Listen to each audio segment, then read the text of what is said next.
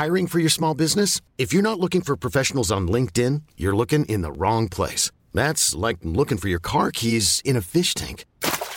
LinkedIn helps you hire professionals you can't find anywhere else, even those who aren't actively searching for a new job but might be open to the perfect role. In a given month, over 70% of LinkedIn users don't even visit other leading job sites. So start looking in the right place. With LinkedIn, you can hire professionals like a professional. Post your free job on linkedin.com slash achieve today. Many of us have those stubborn pounds that seem impossible to lose, no matter how good we eat or how hard we work out. My solution is PlushCare. PlushCare is a leading telehealth provider with doctors who are there for you day and night to partner with you in your weight loss journey. They can prescribe FDA-approved weight loss medications like Wegovy and Zepbound for those who qualify. Plus, they accept most insurance plans. To get started, visit plushcare.com slash weight loss. That's plushcare.com slash weight loss.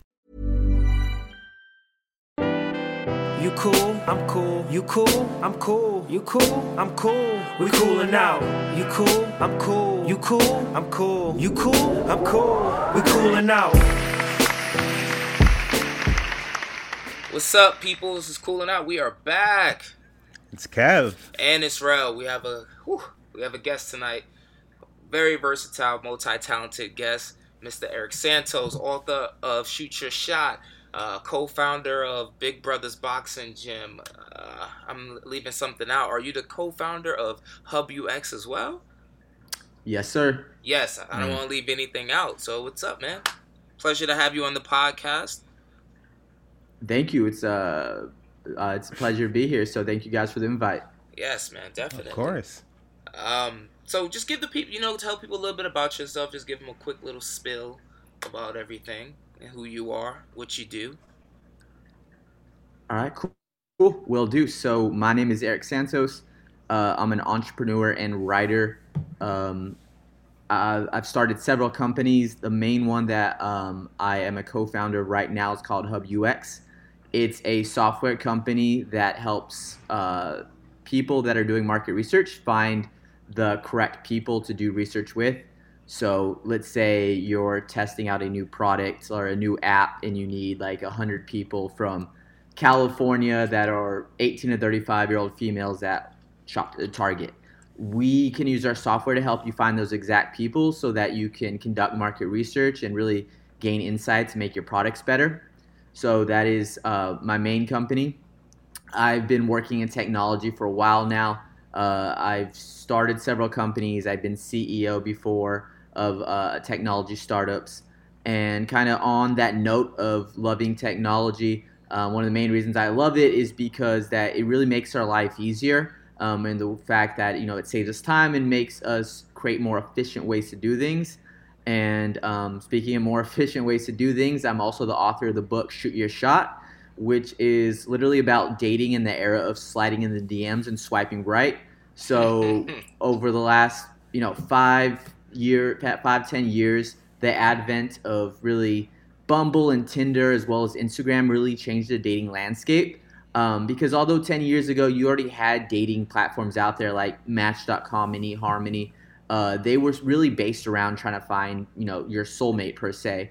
Um, and I think 85% of the demographic of those platforms were over the age of 30. And now it's just really commonplace for people in their 20s and 30s to be on these apps such as Bumble and Tinder. And then even Instagram itself has changed the dating paradigm. Uh, back in the day, people would meet sometimes on Facebook and uh, face MySpace and all those good ones, but Instagram really changed the way people do it because you know on Instagram it's this constant flex off, and it became more important how you look versus what you have to say, um, and that's why you know uh, t- coining the term sliding the DM became a big thing. But uh, yeah, so that's that's uh, what my book's about. Shoot your shot. And uh, the last thing is, I am a co-founder of a gym called Big Brother Boxing. Um, we opened it last year. We already outgrew the small space we were in into a much bigger space. And um, you know, I'm really hyped right now because we recently turned uh, the gym into a nonprofit. So I am based here out of Fresno, California, and uh, here inside uh, Fresno, California, uh, we have a strong, uh, you know, Latino population. And even though Fresno is the fifth biggest city in California, and I forget it's like one of the top 50 biggest in the U.S., it still has kind of uh, it's definitely one of the poorest zip codes in the nation, and uh, it's great to be able to create a gym that really here to the south side of Fresno, the southeast and southwest allows uh, you know underprivileged kids uh, to be able to train boxing. Um, after now that we've turned it into a nonprofit and raise money, they're going to be able to train for free. But more importantly, receive mentorship um, in leadership, and even the kids that have been in the class up until this point have uh, definitely saved that boxing has really kind of changed their life, kept them out of trouble. Um, you know, getting your ass kicked is a very humbling thing. So it's uh, yeah. it's a great it's a great way to get out aggression, uh, be humbled, and so on. And I'm just humbled about the whole experience. So yeah, that's me. My name's Eric. Uh, those are the really kind of main three things I dabble into. Uh, I do I do some other things, but uh, yeah. Gotcha. Get started. So as a youth, uh, growing up in, in Fresno, how did you get in get into like the the tech scene? Like, did you know that you would always want to be in tech, or like, how did you kind of evolve into the the career that you're in with Hub Hub UX?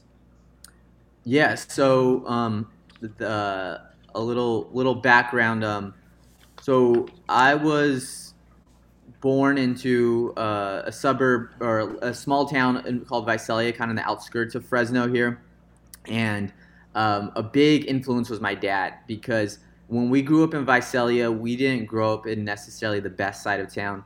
And no one in my family went to college in terms of like my parents, uh, uncles. I think, you know, my dad popped in, mom popped into like a, a class or two in junior college, but no one ever went to a university. And I didn't really know anyone on that path kind of in Visalia because there's also Visalia itself. Um, yeah, it's just not a lot of people. There's a small junior college there, but Fresno is about about 40 minutes away. So uh, a lot of people just kind of uh, maybe do junior college or just work out of school or get in trouble, etc. So uh, the reason I kind of got into the field is my dad really pushed me on education, and he really pushed me because growing up, uh, when I was in grade school, uh, as I mentioned, we didn't live in the best side of town, and my dad kind of worked, uh, I think, a general minimum wage job. And what he did while working at that job is he taught himself computers. So every day after that work, after working, he would read these big, long Microsoft certification textbooks, and he would just teach himself computers. And he probably did this for a year or two. Um, by the time I think like seventh grade, he was able to change his occupation and get into the computer field, and uh, you know change where we live and all that good stuff. And he was really self-taught. He didn't go to school for that, but he understood the importance of school because even though he taught himself all that, he still wasn't able to get paid nearly as much as the people in the computer field that went to like a college and had a four-year degree, even though he probably knew just as much as them from teaching himself. Um, yeah. So he pushed me to, you know, obviously go to college. And at first, I thought it was a semi-pipe dream. Um, I did all right in high school. wasn't the best student. wasn't the worst. Uh, you know, I, I felt really smart because I hanged out with a lot of students that didn't do well. So compared to them, um, I felt I was you were really killing smart. It. Yeah. yeah, I was killing it. But you know, in a in reality, I didn't get accepted to a four-year university out of college, uh, high school. I went to a junior college first and uh, that's where I chose business um, because my dad wanted me to choose computer science or something engineering related, um, just because that's kind of you know what he was doing at the time. And uh, I think one year in high school, you kind of go through this period whether where you want to be like your parents or you want to rebel and be a little different. And though although I love my dad and respected him a lot, I kind of wanted to do my own thing. I thought at the time computers were kind of geeky. It's ironic now just because I work in that field. But um, I decided to choose business because I've always just loved that hustle mentality. You know, I was already like in high school uh, selling um, uh, like Jordans and fake Bape watches from like LA and probably stuff I shouldn't even disclose. but just I was always kind of like hustling and just selling stuff, and that was just kind of the mentality that I had. So business seemed like a natural progression. Um, so uh, that's what I went to school for. Um, went to junior college for two years then went to uh, Fresno State, which is a four-year university. There, I chose my option as entrepreneurship. And my senior year, uh, getting ready to graduate, that senior year, you have to uh, choose and create a business in order to graduate. So that last class, it must be like five units. It's a pretty good amount of units, and all you do is show up the first day, tell the professor what you're gonna build, show up midterm, like a 20-minute session with them, kind of say, "This is what I built so far and then the final day is just a presentation showing how far you got. And depending on the type of business that you did, uh, depends on how you how far you had to go to get an A. So like if you created like a lawn mowing company, you would have to mow some lawns and get some actual cash to say you created a lawn mowing company. But if you're creating something like a technology company, maybe you had to get to like a prototype or some people using it for free. So kind of the difficulty of the business depended how far or how much, if any, money you had to make. So I kind of knew this going into uh, my first semester of that senior year um, when I knew the last semester I was gonna have to create this business, but I couldn't really think of what business I wanted. A lot of my friends uh, in that um, in that track kind of were working on something for a few years, so they kind of knew exactly what they wanted, and I was just kind of lost. I knew I wanted to do business, but I didn't know exactly what. And I was really leaning towards fashion at the time. I wanted to create my own clothing company, and um, then I watched the movie The Social Network. Uh, which is about the advent of Facebook. Anyone that has not seen this movie, I would suggest you guys see it. Uh, it's, it's, a great movie. And that movie super inspired me because I just saw they created this. You know, at the time, Facebook had 500 million users when that mm-hmm. movie came out because I remember that was the sign. It was like, you have 500 million friends or and no and all enemies. I don't remember. It had something like kind of cool. Now Facebook has over like 2.5 billion, so it's crazy. Even since that movie, they've grown um, a lot. So after I saw that movie, uh, I was like, that is so cool that you can create something huge like that from your laptop. So I decided I want to get into the technology field. The only crazy thing is I knew really nothing about technology. I mean, I knew my way around the computer and whatnot, but it's not like I went to school for programming. Um, but right after that movie, I remember going to Carl's Jr. with my dad and uh, I said, I'm not going to leave here until I think of uh, a company I'm going to start for my senior project and uh, related in technology. And that's when I came up with my first company, which was called Socialize. And it was actually a place where. Uh, Wait, can I just got, stop you real quick? Can I just? Yeah. How long did that take? You said you weren't going to leave. How long did you did it take for you to come up with that? Uh, I mean, probably like two hours. It was like we finished the food wow. pretty early on. We're just chilling there and okay. uh, yeah, so we were there for a while, and I was thinking of several ideas. Um, when and it came down to an idea that was based around uh, a problem that I saw with my uh, old roommates at Fresno State, which had no game, and uh, they had trouble talking to the opposite sex. And I'm not at the time. Then I was no expert, not even. I mean, I, I mean, I get technically an expert now because I wrote a book, but that's subjective. But anyways, at the time, I thought there was a way that could uh, better help men. Thanks, bro. I thought there would be a, a, a, better way that could, uh, you know, help men learn how to talk to women. So mm-hmm. I created the idea of a place where they could pay to ha- talk to a dating coach through the form of video chat. Um, so you know, you would pay X amount of dollars. You would connect in a video chat, talk to the coach, so they can tell you, you know, what to say, what to wear, what to not say, etc. Um, and that was the original idea of the company.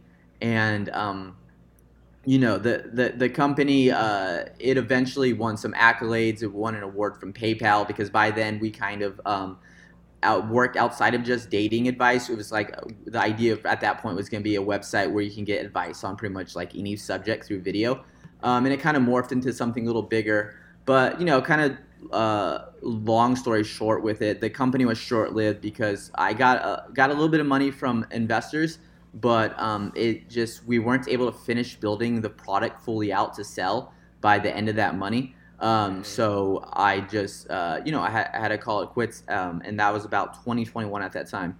And after that, I just been in the technology field since. You know, I worked for a few comp- I worked for a company for four years called Decipher, um, which actually the founder and CEO of that company. That was a huge company, hundreds of employees. He's actually my business partner now with Hub UX. But uh, you know, to answer that original question about how I got into the technology field, it kind of first started by being a business major in uh, COS in Fresno State, and that eventually morphed into me working for my starting my first company in technology at 20 years old, and then I've really been in the industry ever since. Um, you know, and uh, yeah. Gotcha. Wow. Is there a huge tech scene in Fresno? I mean, I know like there's like uh, Silicon Valley and all that stuff, which is like further up north, and then there's a tech scene in LA, I would assume so. But Fresno is in Central California, if I'm not mistaken, correct? Yeah, you're correct, and uh, it's it's growing. So it's crazy because I think Fresno, specifically like Fresno County, has to be one of the biggest uh, like ag, uh, I guess, it's definitely the biggest part of our economy. Like stimulation is from like the ag economy, and that's also like a heavy reason, like the correlation of like um, you know Latino Americans here because of obviously um, you know workforce. Um, originally, not so much, but you know for uh, for the ag uh, economy, etc. Gotcha. So technology is something that's really been kind of barely coming up in the past five years. Like when I started that first company, there was really no tech companies, and that was um, yeah, that was almost ten years ago, a decade ago. There was there was no real infrastructure for a company like mine. Um, you know, the actual people that invested, like I said, I raised a little bit of money from it. They were actually all like people in farming. Like I remember the first dude that invested gave me five grand. Um, I raised about seventy five thousand dollars total for that company, and um, compared to the um, the last company I was CEO of, I raised over six hundred thousand. Um, and at that wow. time, uh, the, when I did it five years ago, when I raised 600,000 five years ago or four years ago, there was definitely more people willing to invest in technology than when I did it 10 years ago. So yeah. when I did it about 10 years ago, I got that 75 grand. The first guy, he was a farmer, or I actually think he owned a crop dusting business that like crop dusted, which is like, uh, you know, you fly over pesticide, you fly over oh. crops and you put pesticides. That's what thanks, he did. Thanks for that like, explanation because I had no idea what crop dusting was. Yeah, yeah. yeah so, yeah, you would have to be like in a farm area to know what that means. But yeah, he flew planes that helped kill bugs at crops. But gotcha. he was like an older dude, and I remember he gave me five grand for the business, or five grand as investment. I remember like Eric, when I go to Vegas on the weekend, I'll blow about five grand. And this dude's like, keep in mind, he's like in his late sixties, early seventies, um, and he's like, this is me not going to Vegas for a weekend and you know betting on you. Like it's not a big mm. deal if I don't see it back, but it would be cool wow. to get a return. Wow. So I remember that was a that was the first investment I ever took. But again, that was just kind of the level of he didn't really understand anything about the technology. I think he honestly just was kind of betting on the jockey at that point, which is you know me and the team. He just yeah. thought you know uh, they'll figure it out. So um, that was like 10 years ago. Nothing was really existent. Fast forward to now, the technology scene has definitely grown. There's a company called Bitwise out here that uh, it's they they do they take they have I give them a lot of credit for a lot of the growth because they're kind of uh, what we call like uh, an incubator. So they help uh, provide mentorship and office space for like a lot of companies out here to grow. Mm-hmm. Um, and yeah, it's just like Fresno. It's it's a very unique kind of demographic compared to the rest of California. Like we don't have like a lot of wealth of like the Silicon Valley or like down south our our friends like in LA. So we definitely have kind of that more almost like the farming mentality. Like you really just kind of grind for everything you have out here. Um, that their company, uh, they actually it was cool. They got um, recently like thirty million dollars um, to like to invest in um, to help uh, grow the Fresno economy out here in technology.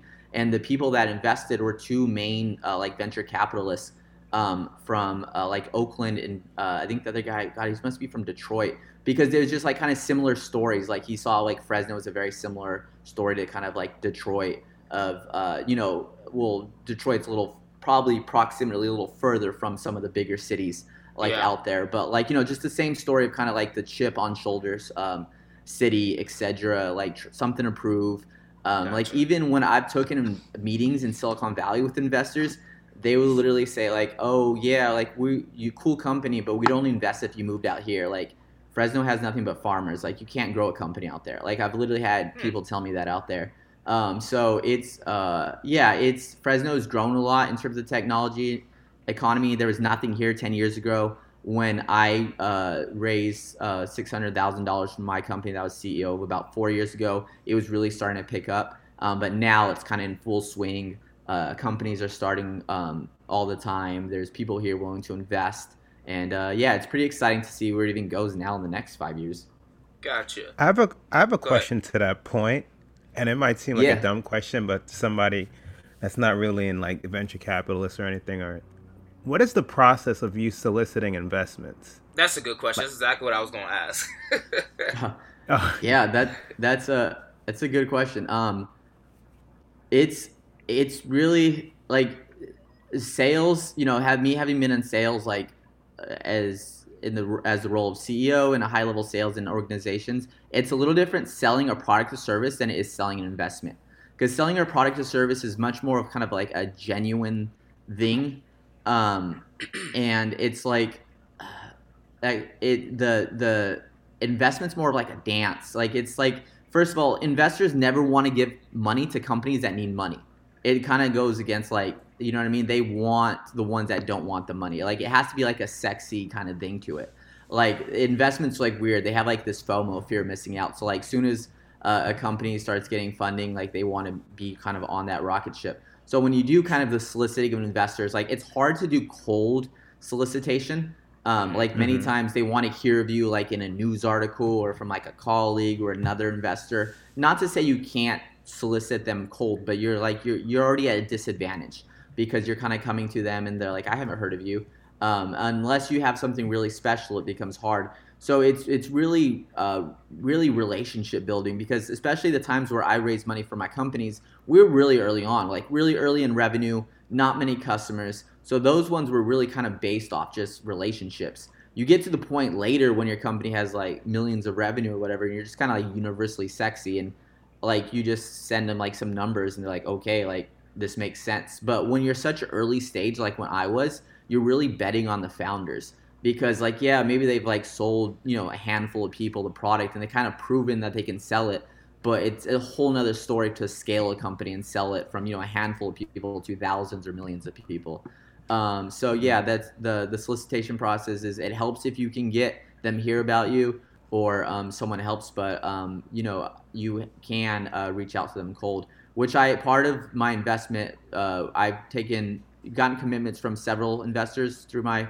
career, and it's probably maybe like six of them. Only one of them was like a really cold, like sending an email outreach. The other ones all came from introductions, mentors, etc.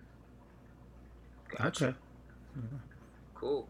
So uh, let's talk more about your your writing. How did you, uh, I guess, tr- I don't want to say transform because I don't like to put people in boxes. But how did you go from mm-hmm. necessarily, um, you know, working in tech to saying I want to write it, I, I want to be an author, I want to write a book? How did how did that transition happen? Yeah. So. Uh, I've been writing now probably about six years with the book, just you know having uh, that came out a little less than a year ago. Um, so the, the, first starting in writing was, uh, you know, I wasn't classically trained as a writer. You know, like my brother is an actual English degree major and he's a, a high school teacher in English. So you know, he's a great writer. Me, I was just kind of good at saying things, um, and then I just translated those to what I wrote. You know, I've always had, uh, for lack of better terms, a cold mouthpiece, whether it was in business or whatever it was, and. Uh, it's just like so much of business is being good with words like uh, you know just making especially like the investment whole thing like as i just said like you're literally just getting someone to believe in you and to invest amount of money because the data doesn't really back it up rarely ever it does like at the early stage that you do it because you have so little data points you have just a few customers you know you have a lot of assumptions but it's really kind of if you can articulate a vision of how you're going to get from being this small ant to this elephant in the industry. Um, so so much of that's just like being able to tell a story and being with good with words. So when I started writing, um, uh, you know, like five six years ago, uh, originally um, I first publication I really wrote for was one called Elite Daily. Um, and uh, which is a pretty big publication, so it's like really yep. big 1st mm-hmm. publication to write for. Uh, at the time, they had people contributing articles. I think now they like closed that. But um, I kind of got lucky because like I used to write about like kind of niche things, um, like around like entrepreneurship and uh, business and stuff like that. So at the time, their demographic was mostly like kind of dating articles and like find yourself, like stuff you would expect on like you know an Instagram post or something like that. And they were kind of looking for some more, I guess, more mature content um, at that time and then you know I wrote stuff about entrepreneurship. I remember one article was like um, comparing like rappers to like business like startups, like which one would be which and stuff like that. Unique content, um, and then that's kind of how I started because I kind of wanted to build my um, I wanted to build my image as an entrepreneur. So that helped, and then also I was able to plug in my companies I was doing at the time to hopefully try to get user bases for them. Um, because even though I had a full time job at the time, me and my uh, me and my uh, friend Ken, who was uh, my co-founder of the company I was CEO of that I raised six hundred thousand for. That's called Benchmark Intelligence. Me and him worked together at the company I mentioned before, Decipher, and the whole time we worked there, four or five years, me and him were always just like hustling on the side, like creating apps and then just like trying to get user bases for them. And so the whole when I started writing, it was again to try to establish my credibility as entrepreneur, but then also plug in those apps into the articles and try to get them users and etc. And um, I had, you know, it was fun writing those business articles, but it didn't really take off as a writer until I wrote my first dating article. So I probably wrote a handful or two, or like, uh, you know, anywhere from five to 10 of these articles about business and various topics for Elite Daily until one time um, I d- approached my editor to write a dating article. And the article was actually about my, uh, my ex girlfriend at the time. Um, not my previous ex, in case she's listening to this. Lex, you're great. but the, but but uh, the, ex, the X before that. So um, and uh, yeah, so the article it's kind of embarrassing because the article was called 10 ways to know you're in love with the right person and I wrote this. I don't even know why I wrote this to be honest. Like I was, I think we got in a fight, or we, I was just like hella simping, and I wanted to like do this as kind of like a declaration of my love or whatever it may be. So like I was like I pitched my editor, hey, I know I usually write business content, entrepreneurial stuff, but I have this dating article and I know the majority of your content's dating and that's what your demographic likes to read. Um, can I like contribute it? And she's like, yeah, send it over. So I wrote it. Again, it was called 10 Ways to Know You're in Love with the Right Person. The editor said, oh, this is great. I'm going to publish it. Um, and then the embarrassing part is by the time she published it, which was maybe like a week and a half later after I wrote it, me and uh, that girl broke up. So by the time the mm. article actually came out, I was single, and which just made it worse with the title of the article. It's 10 ways to know you're in love with the right person. The right person, like, shit, man, I wasn't even with, like, I couldn't even last all, like, week and a half with that right person for me to be with her by the time it came out. Um, and uh, it was kind of like embarrassing at first because I was like, ah, no one's gonna read it. Um, and then it just it went viral, man. It got uh, over seven hundred thousand likes on Facebook. Um, that's what it had at the time. Like they used to have like the like counter on the article. I don't think they show that anymore, but that was years ago. It's probably I would say it's over a million. Um, and the mm-hmm. last time I checked, it was like over 10 million impressions, which that means like you know landing views on it. And it was it went big, and it was it was funny, and I remember like I, I I started liking it because I remember like the it was on Twitter at the time. I was really big on Twitter, and that's where uh, that and Facebook has really got shared. I remember like girls like uh, tweeting it or messaging me like, "Oh my god, this is such like a cute article. Like, I wish a, a guy would write this about me or something like that." I'm like, "Shit, girl, you can have the real thing. We actually broke up um, stuff like that." And it was it yeah, that article I honestly helped me um, get kind of like some uh, notoriety. It didn't, unfortunately, with that article, didn't make any money off it because we were contributing articles at the time. At then, I was just kind of doing it just for really, I guess, uh, visibility and uh, you know people understand about me and my personal brand. But after that, I was able to take kind of the success of that article.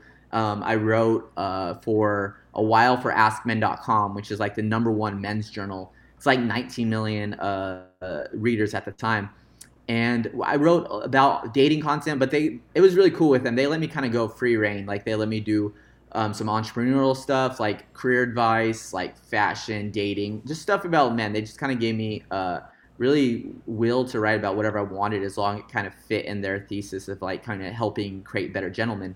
Um, so that was great. You know, I wrote for a while. Um, and actually writing for Ask Men and some other publications. Uh, wrote for like Business Insider, uh, Yahoo Finance, VentureBeat, and others. That was actually able to help me fund my uh, help me fund myself when I left my job February 19th, 2015 to start Benchmark. Um, I went about a year and a half without payroll, and um, I did have some money saved, so that helped. But really, writing helped supplement that and helped me get my company off the ground. So I am super grateful for writing. But really, after that period, I didn't write much, like because I was just so busy with business and I wrote the book. Um, to- started writing the book towards the end, actually December 2018. Um, I wrote it in one month, the first manuscript. Um, yeah, it, it, was, it, was, crazy. Just wrote it really quick. Uh, I just, I watched some. I, made, I just made some idea like in mid-November. I'm gonna write a book before the end of the year. I remember announcing it to my friends and everything. Everyone thought I was just joking. I mean, they knew I was writing, but they just kind of thought I was talking shit, especially like the timeline doing it one month. Um, and uh, I chose to do it because December is always like slow in business. People are on holidays and like I love my family, but sometimes I just get bored like hanging out. So I just like being on my laptop just grinding. So I was like, I'll figure like this would be a good month to do it because I'm not doing a lot of things. I was going through like some personal stuff where I was like kind of not really feeling like working anyways. So uh, yeah, man, I wrote the book in one month. Um, the first manuscript. I, I made a goal of writing like a thousand words per day. Uh, and yeah, it's the book's about like 24, 25,000 words. I forget. So within one month, I spent, you know, about almost every other day or every day. So 24, 25 days to write that first manuscript. And, um, yeah, man, uh, it's, it's, it's been a fun process, but that's, that's kind of how I got into writing. And, uh, really the last main thing I've written was that book. I've written one article out since then, but really I've just been really focused on business and promoting the book. Well, I know you said that the month of December was slow and you had personal things going on, but what was the motivation for you to write specifically about the topics you tackled? What made you feel yeah. like you had something to say in that regard? Yeah, the shoot your shot. so the DM, the DM sliding. yeah. So, you know, it it, it uh kind of the, all the things I wrote were always about you know kind of kind of career, business, and then really dating. So I just always kind of put those two niches. So if I was to ever write a book, it would be about those specific two niches, um, one of those two. And um, I, I got the idea. I wanted to write the book first. I didn't know what I was going to write about, but I kind of was already leaning towards dating because I just I've, I've accomplished some things. I'm, don't don't get me wrong. I'm proud of what I've done so far, but not enough to like write a full like business book about it. Um, so dating also that and like I just turned 30, and if I was gonna write a book called "Shoot Your Shot" or "Slide in the DMs," I wanted to get it out by my 20 before my 30th birthday. Um, so I just felt like it was, it was good timing. But I'm i knew I wanted to write too. yeah, I wanted to write something about dating, but I chose the specific one because I had, uh, you know, I've well, first just I've been a fuck, an advocate and of you know the dating app Hey, I'm Ryan Reynolds. Recently, I asked Mint Mobile's legal team if big wireless companies are allowed to raise prices due to inflation. They said yes. And then when I asked if raising prices technically violates those onerous two-year contracts, they said, "What the f*** are you talking about? You insane Hollywood ass." So to recap, we're cutting the price of Mint Unlimited from $30 a month to just $15 a month. Give it a try at mintmobile.com slash switch. $45 up front for three months plus taxes and fees. Promoting for new customers for limited time. Unlimited more than 40 gigabytes per month. Slows. Full terms at mintmobile.com. There's never been a faster or easier way to start your weight loss journey than with PlushCare. PlushCare accepts most insurance plans and gives you online access to board-certified physicians who can prescribe FDA-approved weight loss medications like Wegovy and Zepbound for those who qualify. Take charge of your health and speak with a board-certified physician about a weight loss plan that's right for you. Get started today at plushcare.com slash weight loss. That's plushcare.com slash weight loss. plushcare.com slash weight loss. Hey there, it's Michele Norris. I'm host of a podcast called Your Mama's Kitchen. When I travel, I'm usually looking for a way to find a taste of home when I'm not at home. And one of the things I love to do when I am at home is entertain. And Airbnb allows me to do that. When I was in California recently, I rented a house that had a great kitchen. And when we were sitting around the table, we we're all thinking, we're in someone else's house. Someone could be in all of our homes as well. If you have a home, but you're not always at home, you have an Airbnb. Your home might be worth more than you think. Find out how much at airbnb.com/slash host. Hey, it's Ryan Reynolds, and I'm here with Keith, co star of my upcoming film, If, only in theaters, May 17th. Do you want to tell people the big news? All right, I'll do it. Sign up now and you'll get unlimited for $15 a month in six months of Paramount Plus Essential Plan on us. Mintmobile.com slash switch. Upfront payment of $45 equivalent to $15 per month. Unlimited over 40 gigabytes per month. Face lower speeds. Videos at 480p. Active Mint customers by 531.24 get six months of Paramount Plus Essential Plan. Auto renews after six months. Offer ends May 31st, 2024. Separate Paramount Plus registration required. Terms and conditions apply if rated PG. For the last five years myself, just being single the majority of the time and um, you know having the experience of writing previously about dating. But the the main reason why is I had about three, uh, I had four friends, all in their late twenties to early thirties um, around this time, all get out of either uh, divorces or long term mm. relationships. Mm-mm-mm. And they met, they all met their significant others in the early 20s. So they met them when Tinder was around, when Bumble was around, Instagram was just getting started, and so on. So when they became single, um, they uh, you know kind of reached out to me to help because obviously one they knew I had game and two I mean I literally would write about dating advice and dating columns so it seemed like kind of a natural friend to ask for help. Um, and I was just you know just really put them on game like okay you know single this is how it is now this is how you utilize Tinder this is how you utilize Bumble you know when you're at the club like you don't like girls nowadays it's just better off asking for the Instagram um, and here's why because um, you know, uh, if you're both drinking the next day, if you send them a text, they may not remember exactly who you are. They may be slightly embarrassed, so they won't write back. But if you have the Instagram, it kind of, uh, you know, it puts a face to the name in both regards, especially, you know, if you drank too much as well. And it just makes it, you know, a lot more approachable, um, not just this random phone number. And these are just kind of like little things that I write about in the book. And, you know, I'm happy to go into more detail into any of them. But like these are just things that I kind of taught them and uh, things that I seen and um, and I even like did some testing of like dating apps myself, like when um early on when I got on these apps, because I'm from like a market research background and like I'm really good with numbers and all that good stuff. So anything I, I try to do, I try to like validate like in a quantitative way and not just make assumptions. So I remember when I first got on Tinder, which was when I moved to I lived in Colorado for six months and Cincinnati, Ohio for six months in 2015 when I first started my company. So at that time, that's when I decided to get on apps because like I no longer knew anyone in either city. So I was like, I'm gonna get on these apps. And then when I did this, um, I'm not gonna lie, I wasn't even that good at them at first. Um, it took me a while. I mean, I had game at the point just from naturally from like dating, but like it was a different dynamic even myself trying to get used to the apps. Um, and I remember having one of my friends had like a lot more matches than me, and he like kind of clowned me. So what I did was I A/B tested my profile, which um, A/B testing in marketing means that you test different uh, you test different um, uh, like ads or kind of uh, messaging to that works to see which one works best. So like if you're going to run a Super Bowl ad, which costs five million dollars to do, you probably want to A/B test like four different videos or commercials to see which one works best. So all four commercials can sell like the same product, and you can spend maybe like ten thousand dollars advertising each of them, um, and then you can see, oh, this one outperforms them all by two x. Um, well, that saves you a lot of money if you like spent five million on the wrong one. So uh, that's a common concept to test um, different things. So I did that actually with my Tinder. Like I tested different profile pictures, different bios, uh, even like the first messages I would send. I just did all this testing, and this is even before I wrote a book. Um, I did mention some of it in an article I wrote once, but it was really just for my own internal research so I could just get better at the dating apps. Because again, like I already, I always had game, and this was, um, I was meeting people in person at the time mostly. It was just kind of I needed to figure out how to get better quickly at using the apps. And after that, like um, with all my friends, you know, I would uh, always optimize their profiles for them and all this stuff, and they would see like ridiculous, just like the next day, like, oh my god, I got three times more matches, and like there is actual, you know, quantitative uh, reasoning to doing these things, and like that's had been validated and tested. So it was accumulation of all those things that were literally made a perfect story for a book.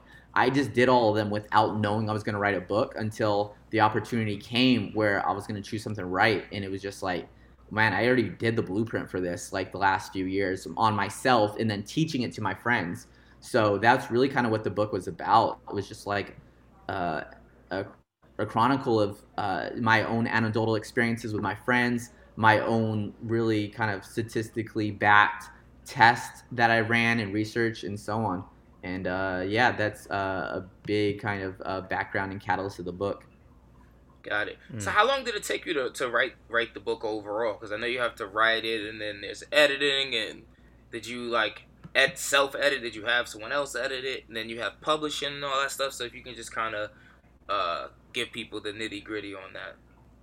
Yeah, man. Uh, I, I like I said, I wrote the whole manuscript in about one month. I say one month, but it's probably about five weeks. Probably went over a little bit. Mm-hmm. Um, and then there's about another two months after that until like just the logistics of getting a book going. So like the editing is a big part. Um, you know, you definitely want to pay someone to do that. And uh, I, editing is something I always need. Again, I'm not like classically trained in like English, so I mm-hmm. again I, I have good things to say, but I definitely need an editor. Anytime I have something published, um, in that case I had two people review it, um, professional editors um, review it.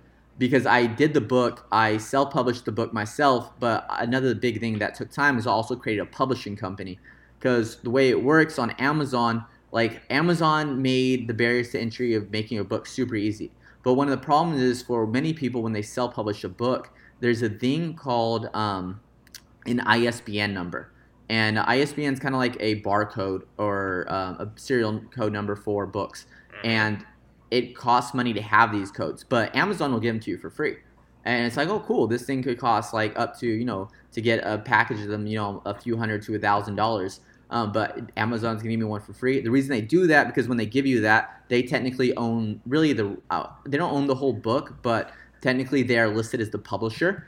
And then if they're listed as the publisher, if you sell good sell a good amount of the books, and then let's say like a Barnes and Noble or a brick and mortar wants to buy them, they can't because it's published by Amazon. Not that they physically can't, but they're not going to because it kind of like feeds your enemy's mouth. You know what I mean? Like trying to buy books from them. So yeah. um, what I did was create a publishing company called Go Getter Publishers. They've only published one book so far, but we'll see if we can change that. And um, they, you know, I I am selling my books on Amazon, and I actually have you know a few small um, independent, no big chains selling it, but small independent um, uh, retailers selling it, but I can do that because although it's being sold on Amazon and they make they're they're actually the ones you know providing the paperback versions and all that. The publishing rights are held by Go Getter publishers. Um, so that uh, yeah, that's just kind of a thing. Some people, I guess, an oversight some authors make when they write a book. Um, and though although it costs money to start a, a publishing company and buy these ISBNs, it's not you know you can do it for a little less under a thousand in, in time so it's like it's better to spend that now up front. Um, and then if the public does well, and then you're like, oh shit, like I really should have done that, you know, and then you can't do it at that point. Then you've got to take it off Amazon. I forget the process you got to do if you want to like try to redo that. Okay. Um, just to get back to the book for a little, what's the structure of the book? Like I know it's about shooting your shot. So if I pick it up, what's the structure like? So the structure of the book is really broken into. Um, I could just name the names of each chapters. Uh, the first one just goes over. It's almost a history lesson of kind of how the soul dating landscape has changed with the advent of social media, and just talks mm-hmm. about um, how dating apps and uh, social has changed it. The second chapter is about how dating is a lot like sales um, you know, I have a unique perspective having been in sales and you know CEO role of companies, and um, the in sales, uh, sales is kind of sometimes has a negative stigma um, about it because you know it seems like you get the kind of the like the imagery of like a like a like a grimy car salesman and so on. But in reality, sales is like making people aware about your product or service that can help provide value in their life or solve a problem for them. Like me personally personally as an entrepreneur i would never sell a product to someone that i didn't believe in or i wouldn't want to take money from someone if i knew the product wasn't going to work or solve the problems.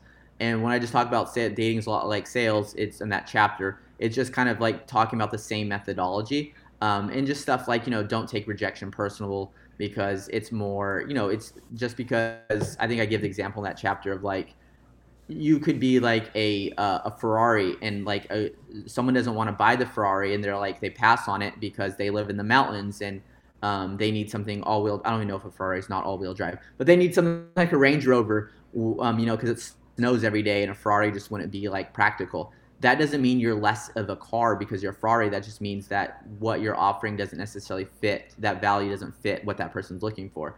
So, um, kind of that methodology about sales um, the next three chapters are about really the mediums that you meet people on. So the first one being Instagram, um, just talking about Instagram, um, how to properly slide in the DMs uh, if there is such thing, which, which, which there is. Um, you know, I've definitely slid it in my share of DMs, had my DMs uh, slid in quite a bit too, and just really stuff about that because uh, honestly, the book is also written because it's kind of like sad like, well, if uh, if you don't want to give too much away before you continue, for those listening, what do you have any tips for those that are looking to slide in the DMs?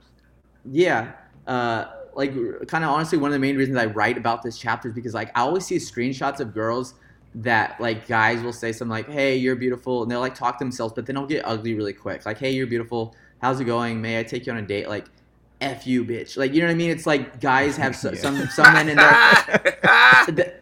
they, they, don't take they rejection have, well. yeah, they have. They just have like such shallow egos or not shallow, uh, fragile egos, and it's just like I see, I see that, and that's why in the book I talk about rejection, why it's not this big thing, bad thing, because like you know, like sliding in the DMs, like they make it so accessible for any man to reach out to a woman that you say stuff that you wouldn't have the balls to say it in person. So I just really the DMs, it's like it's it's really common sense. Like the chapter really is. It's about you know being respectful. It's about being, you know, just straight to the point, just like stuff like that. And like the chapter kind of talks about like the legwork before like sliding the DMs. Like obviously you're gonna increase like in sales, like anything in sales. Like if I make a cold call to a company, if they have heard of my company before I call them, there's a much better chance they're gonna continue to talk to me versus they heard of John from some company they never heard in their life. Same thing. So if you can get the girl to follow you back before you reach out, that obviously helps um, you know, liking photos and even not being thirsty. Don't do it off the bat. Like, let her follow you for a while. Let her to kind of get your vibe. Let you know what you're about. Let find out what she's about, so that you can like, you know, when you do reach out to her, like your messaging is tailored to that, um, and just stuff like that. It's it's the, the book. You know, it's it's more it's it's pretty common sense. There's no crazy secrets or nothing manipulative in the book at all. But it really does kind of just put it in layman terms of okay, that makes sense and all this stuff. So that's uh, that's kind of a general idea of how that chapter works. Um, the next chapter is about dating apps, so Tinder and Bumble, and that really kind of goes into the science of because Tinder is all marketing because Instagram is sales. Instagram is like you're almost like making a cold call. You're sliding, you're shooting your shot, you're sliding in the DMs. You're sending an unsolicited message, you know, and you want to make sure that like you do your best to try to get her to reply. With Tinder, it's different. Tinder's all marketing because at the end of the day, they have as much power to have a conversation with you because they got to swipe right as same as you do. So Tinder is about making yourself marketable, um, you know, increasing your chances of her swiping right, etc. And then the, the conversation, and then really just taking it from a text-based conversation to like in person. Um, and that's what Tinder's about. Um, chap, if you're on Tinder or Bumble and you're new to it, I would highly suggest getting the book. It's a lot of uh, golden nuggets in there. And again, this is not just anecdotal stuff about, oh, this is what I did to get like X amount of matches, which I've had a lot of matches in my life, but it's like legit actually kind of researched and I, I use other people I use other people's findings to make sure and validate this stuff. Um, and, then the uh, next chapter after that is called the um, meeting them the old-fashioned way, and that's really just about meeting people nowadays in person because even that dynamics changed. I talked about it a bit earlier, like sometimes you ask for a number and then people will say, oh, just follow me on Snap and all that stuff. And it's like sometimes you just might as well just uh, beat them to the punch in that and just ask for like the Snapchat or the Instagram um, up front. Unless, unless I, I would say if you really have a connection with the person you met out, then just get the number because that's better. But the majority of the time, like these are kind of maybe short conversations you have with someone at a bar or you dance one song. If you drink a little bit, as I talked about earlier, it's best getting the Instagram because – you know, and especially if they follow you back, because at the end of the day, they're, um, you know, they have a name, a face of the name to be associated with. Um, they don't necessarily remember all the details, but um, yeah, if they see the next day, like, oh, cool, like I met this cute guy last night, versus like, how did this guy look? Um, so that's just kind of about the difference, um, how even meeting people in person has changed. And then, yeah, the last chapter after that is where uh, I compare you know really shooting your shot to kind of like marketing. So as I talk about sales is you going to the people, you sending the messaging to them. In business, you the best products sell themselves. And when they sell themselves, that really means they're just marketed well. So that means people are coming to you to buy your product. You don't have to necessarily send salespeople out there. And if you can get to the point where people are coming to you um, in dating, then you're doing well. Um, and it doesn't necessarily mean like just you follow this chapter and your DMs are gonna be full of girls trying to talk to you. But what it means is like uh, it's important to also you know be marketable um, when it comes to dating. And what I mean by that is like the example I said when you ask a girl for her Instagram. Maybe you hit her up the next day, slide in the DMs, and say, "Hey, can I take you out to dinner?" And let's say she just got out of like a relationship a few weeks before. And maybe that night before she felt a little brave, so she gave you the Instagram. And then she's like, you know, she came like, ah, actually, no, thank you for the offer, but I'm really not looking for anything right now. Um, I just got out of a relationship. I'm just trying to like you know spend time on myself, which is a totally understandable and respectable answer. So you know, I at that point I would just say, okay, you know, thank them, you know, say it was a pleasure meeting them, uh, you know, wish them the best. And then at time, uh, you know, after a while, uh, if that, this person follows you, um, you know, Instagram is like a marketing tool. It allows them to get to know you and so on. So when um, later down the road, this could be six, nine months, whenever it may be, maybe when that girl is ready to actually kind of venture into dating, she'll remember that gentleman that like you know asked to take her to dinner um, that she met that night, and then like kind of was about you know said uh, no problem. Um, and then she'll like maybe send you a message. She or shot like, "Hey, stranger," you know how, how those uh, messages go. But you know, just hit you up and uh, try to rekindle that conversation. Versus if you got that person's number and um, and nine months went by and there's no way for you to really keep top of mind or market to them, um, then they might not ever have reached out to you. They might not remember what you looked nine months ago. They might not ever think about you after that day. But really, it's crazy how Instagram uses this tool for us to build our personal brand and then really kind of keep, you know, the same way you want a, a company, you want to keep your brand top of mind for customers. Same thing um, as, I guess, you know, a potential person to date or whatnot. So that's really what the last chapter about is about how dating is a lot more like marketing. And uh, yeah, that's really all the chapters. I think I just went through them all right now. So that's a very high level overview of kind of how the book goes. I promise uh, my writing is a lot better than probably how I describe it. So check it out if you guys haven't. It's available on Amazon. Cool. And that book is called Shoot Your Shot. So also, I want to talk to you about uh, your love for boxing and uh, the Big Brother, Big Brother, Big Brothers Boxing Gym. Am I, am I saying that correctly? I yeah, Big Brother Boxing. That's the name. Yeah, so Big Brother Boxing. So if you just tell people like how'd you how'd you get into boxing and what uh, kind of led to you and your other uh, co-founders starting your own gym. Yeah, so I uh, originally kind of got into combat sports uh, at 20 years old. I originally with kickboxing and Muay Thai, which is uh you know boxing and kicking, kneeing, elbowing, etc. Um, and I've always just genuinely had this love for combat sports ever since. Like I'm a very uh, like non-violent guy when I'm not in a ring. Like I've never been in a street fight in my life. Uh, mm-hmm. jumped once in high school. Maybe that led to why I wanted to, you know, learn how to fight later. um, but uh, you know, never like the guy that starts problems at the bar. Like lets you know my alcohol make it too much of me. Um, but you know, I've just always genuinely loved like the the element of combat, you know, two people mutually agreeing to kind of, you know, uh, really hit you more than you hit me and hit you harder than you hit me. Yeah. Um, and that's kind of, you know, I've been dabbled into combat sports for ever since then, since I was 20. Um, you know, train off and on.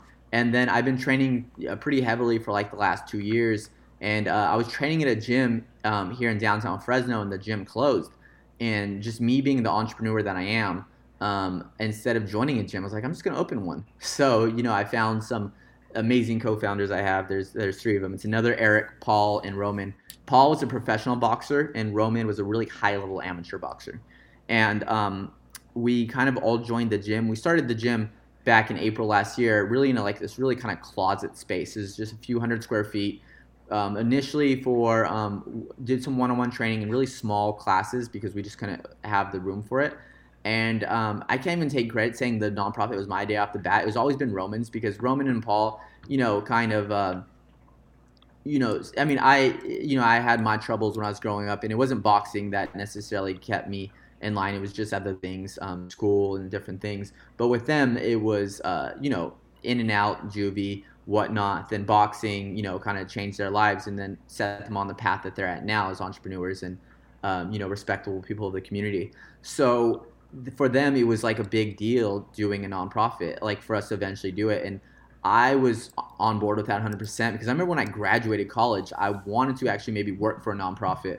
I remember telling my dad like hey i'm thinking about doing a non working for a nonprofit. And he told me like that's great. You can definitely help people. But he's like if you get if you like really try entrepreneurship he's like people who are able people of power people who have money can accomplish a lot, lot more for good than you can just as an individual working for someone um, so that was kind of always in back of my mind. Like if um, I ever was in a place of success or uh, wealth, I would try to do that. And I haven't even, even necessarily got there yet with my company, but I've at least gotten in a place where I can be a co-founder of something that makes a difference.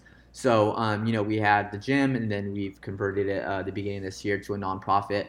and we've been uh, fundraising since. So the idea is um, with the fundraising amount to have over 50 kids um, come to the gym where they can train for free. Um, and you know they will have certain GPA requirements that they got to keep to train for free because obviously the the demand is bigger than just over the 50 or so kids. Like people want to do this but we have to have some way to make sure that you know the people are taking it serious that are in there. So that's why um, you know we provide uh, leadership coaching um, development um, through mentorship and so on and it's really cool man it's just uh, boxing it, it, doesn't feel like when i had even the for-profit one it didn't feel like a business and definitely doesn't feel like one now with the nonprofit it really just feels like a clubhouse that I started with my friends that we're using to give back to people. Um, and uh, the gym's right across the street from my place, so I'm like I'm there working out every day.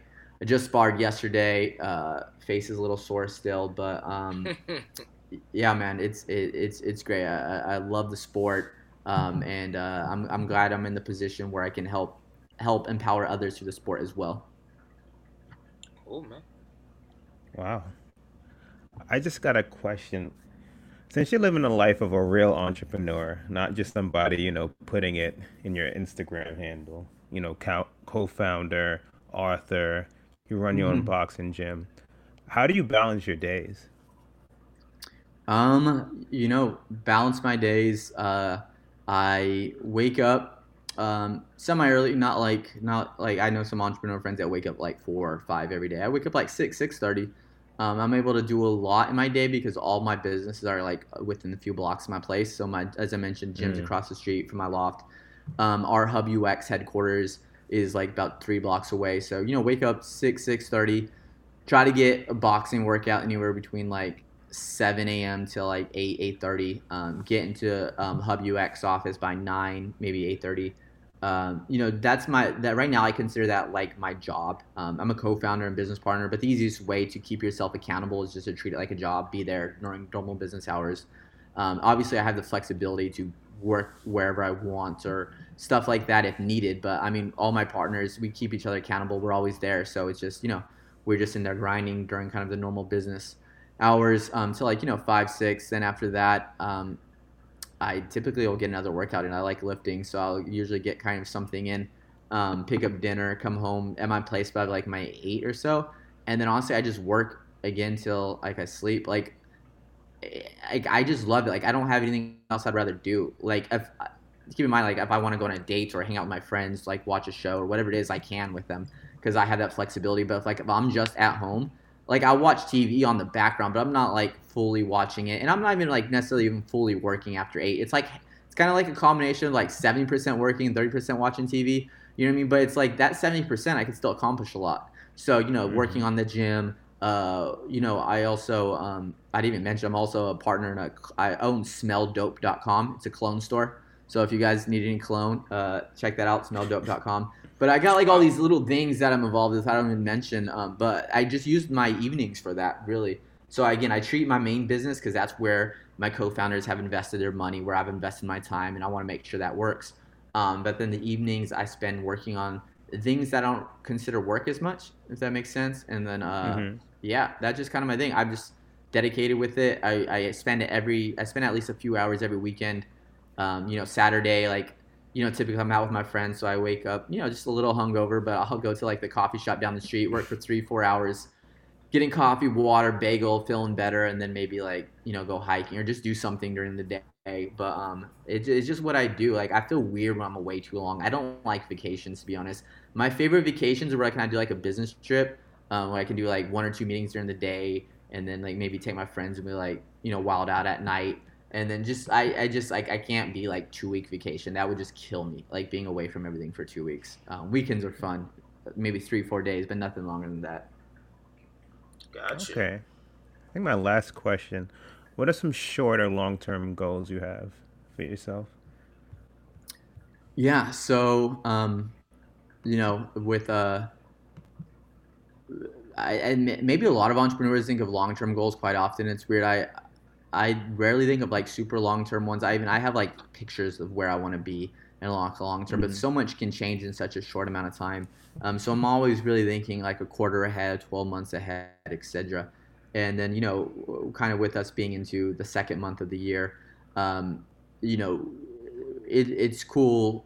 We just entered a new decade like a month and a half ago, um, and it, it, was cool. I think I, I actually wrote a, a blog post um, that's on Substream magazine. It's called 20 Lessons I Learned um, Before 2020 or something like that. It was, it was pretty cool reflecting over that time because my my my life cycle has been like in line with the decade. So like from last decade, I was exactly 20. I started at 20 and I ended at 30. So this one will be my, my this whole next decade will be all my 30s and etc. Um, and you know, mm. with this one, I've I've definitely the last decade just learned a lot of things and um, this year is uh, is really just like taking it even further. Um, this year, like with the business, I know you know this time I'm this time around I'm blessed. The last company I worked for, I was CEO. This one I'm a business partner, but I am mentored by my old CEO um, and a guy that's you know um, that's achieved a lot, sold company for you know millions and millions of dollars um, and has done a lot. So i'm in a place where i am making executive decisions and i'm a business partner but um, at the same time i'm also in a state where i'm learning a lot. You know i'm learning from him. Um, i'm training boxing like every day now um, you know learning from my business partner who's also my coach. So really kind of just being very open-minded to things. Um, no real specific goals. I mean we have like a revenue goal that we have in mind. Um, but mm-hmm. other than that is just like making the best of each day. Um, you know, uh, I've gone through things in life where I just realize I am super blessed. And um, I think sometimes you just get so focused on grinding, you don't really, you know, as cliche it is, take time to smell the roses. And um, I think I've just became more appreciative in life and uh, doing some fun things like writing the book, helping open the gym has actually been very helpful and therapeutic. Because when I was CEO for four years, it was just heads down, just that's mm-hmm. all it was and it's kind of it's weird. Working more has brought more balance into my life, if that makes any sense. It's just because I'm just so in love with it, and I don't need to find uh, gratification from these external things. And this is just I'm on this path, and I'm just excited about it, and I'm just continuing to work on it. Um, and there's no like crazy necessarily goal in mind, but it's just I like where it's going, and I'm excited to see where this goes. So it's not a very specific answer, but those are kind of my short term and long term goals. Wow, Wow. Wow. Nice, man. Well, we definitely, like, definitely, definitely, definitely appreciate you coming on the podcast and bringing your perspective to entrepreneurship. Uh, it's it's really inspiring to you know to have someone on a podcast who just you know dabbles in so many different areas. You know, from writing and publishing a book to opening your a boxing gym and you know being a founder of so many different businesses and ventures want to congratulate publishing company. you. Yeah, publishing company. Yeah, my bad. Uh, Cologne. Yeah. Oh, I forgot about Smell Dope. Yeah. yeah, smelldope.com. Nah, you guys check it out. yeah, man. So it's it's really really just it glad to have you on the podcast yeah. and really like you know really appreciate you taking the time to join you know the podcast with us.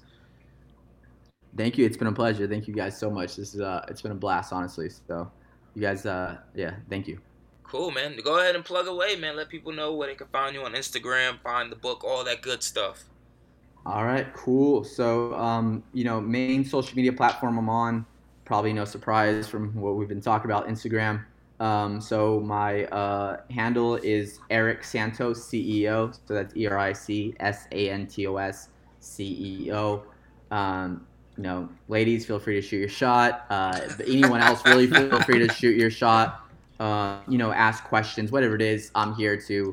Uh, one of my favorite parts is just like helping people. Um, like I'm not at a place in entrepreneurship. There's definitely a lot more successful ones, and a lot of people I ask for advice. But people just starting out, I can definitely give a lot of great advice to get you going. Um, and I, I, usually have a unique perspective about it. So yeah, um, check that out. Um, the book "Shoot Your Shot" available on Amazon. And uh, yeah, if you guys ever need clones, smelldope.com. And um, yeah, that, that's pretty much it. Uh, I hope to hear, hear from some of you guys, and uh, and it's been a blast. Cool, man.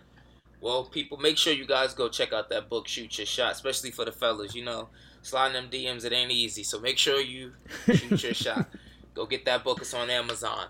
Um, as always, people, thank you for listening. Thank you for the love, the support. You can listen to the podcast episodes everywhere podcasts to stream Amazon, Google Play, Stitcher, all that good stuff. We are everywhere. Apple Podcasts. Google. Did I say that? I did say that. We are everywhere. Um, make sure you check us out on Instagram, Facebook, the website coolingoutpod.com. Again, that's coolingoutpod.com. Uh, we're gonna get some more videos up on IGTV and YouTube. And you need you need anything, Kev? No. Nah, we got it. it. All right, cool, yeah. man. Until next time, it's cooling out. Stay cool. You cool, I'm cool. You cool, I'm cool. You cool, I'm cool. We coolin' out. You cool, I'm cool. You cool, I'm cool. You cool, I'm cool. We coolin' out.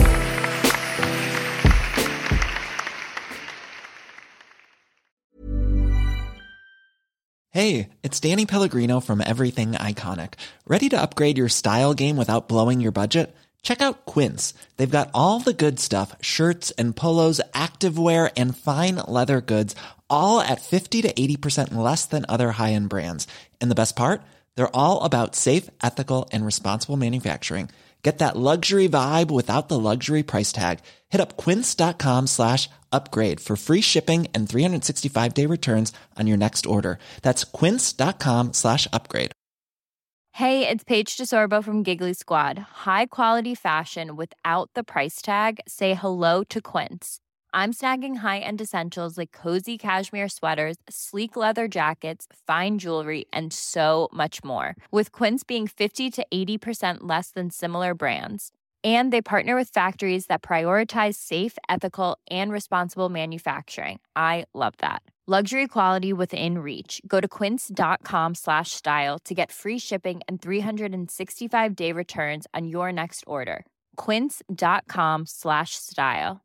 Imagine the softest sheets you've ever felt. Now imagine them getting even softer over time. That's what you'll feel with Boll and Branch's organic cotton sheets. In a recent customer survey, 96% replied that Boll and Branch sheets get softer with every wash. Start getting your best night's sleep in these sheets that get softer and softer for years to come. Try their sheets with a 30-night guarantee. Plus, get 15% off your first order at bollandbranch.com. Code BUTTERY. Exclusions apply. See site for details.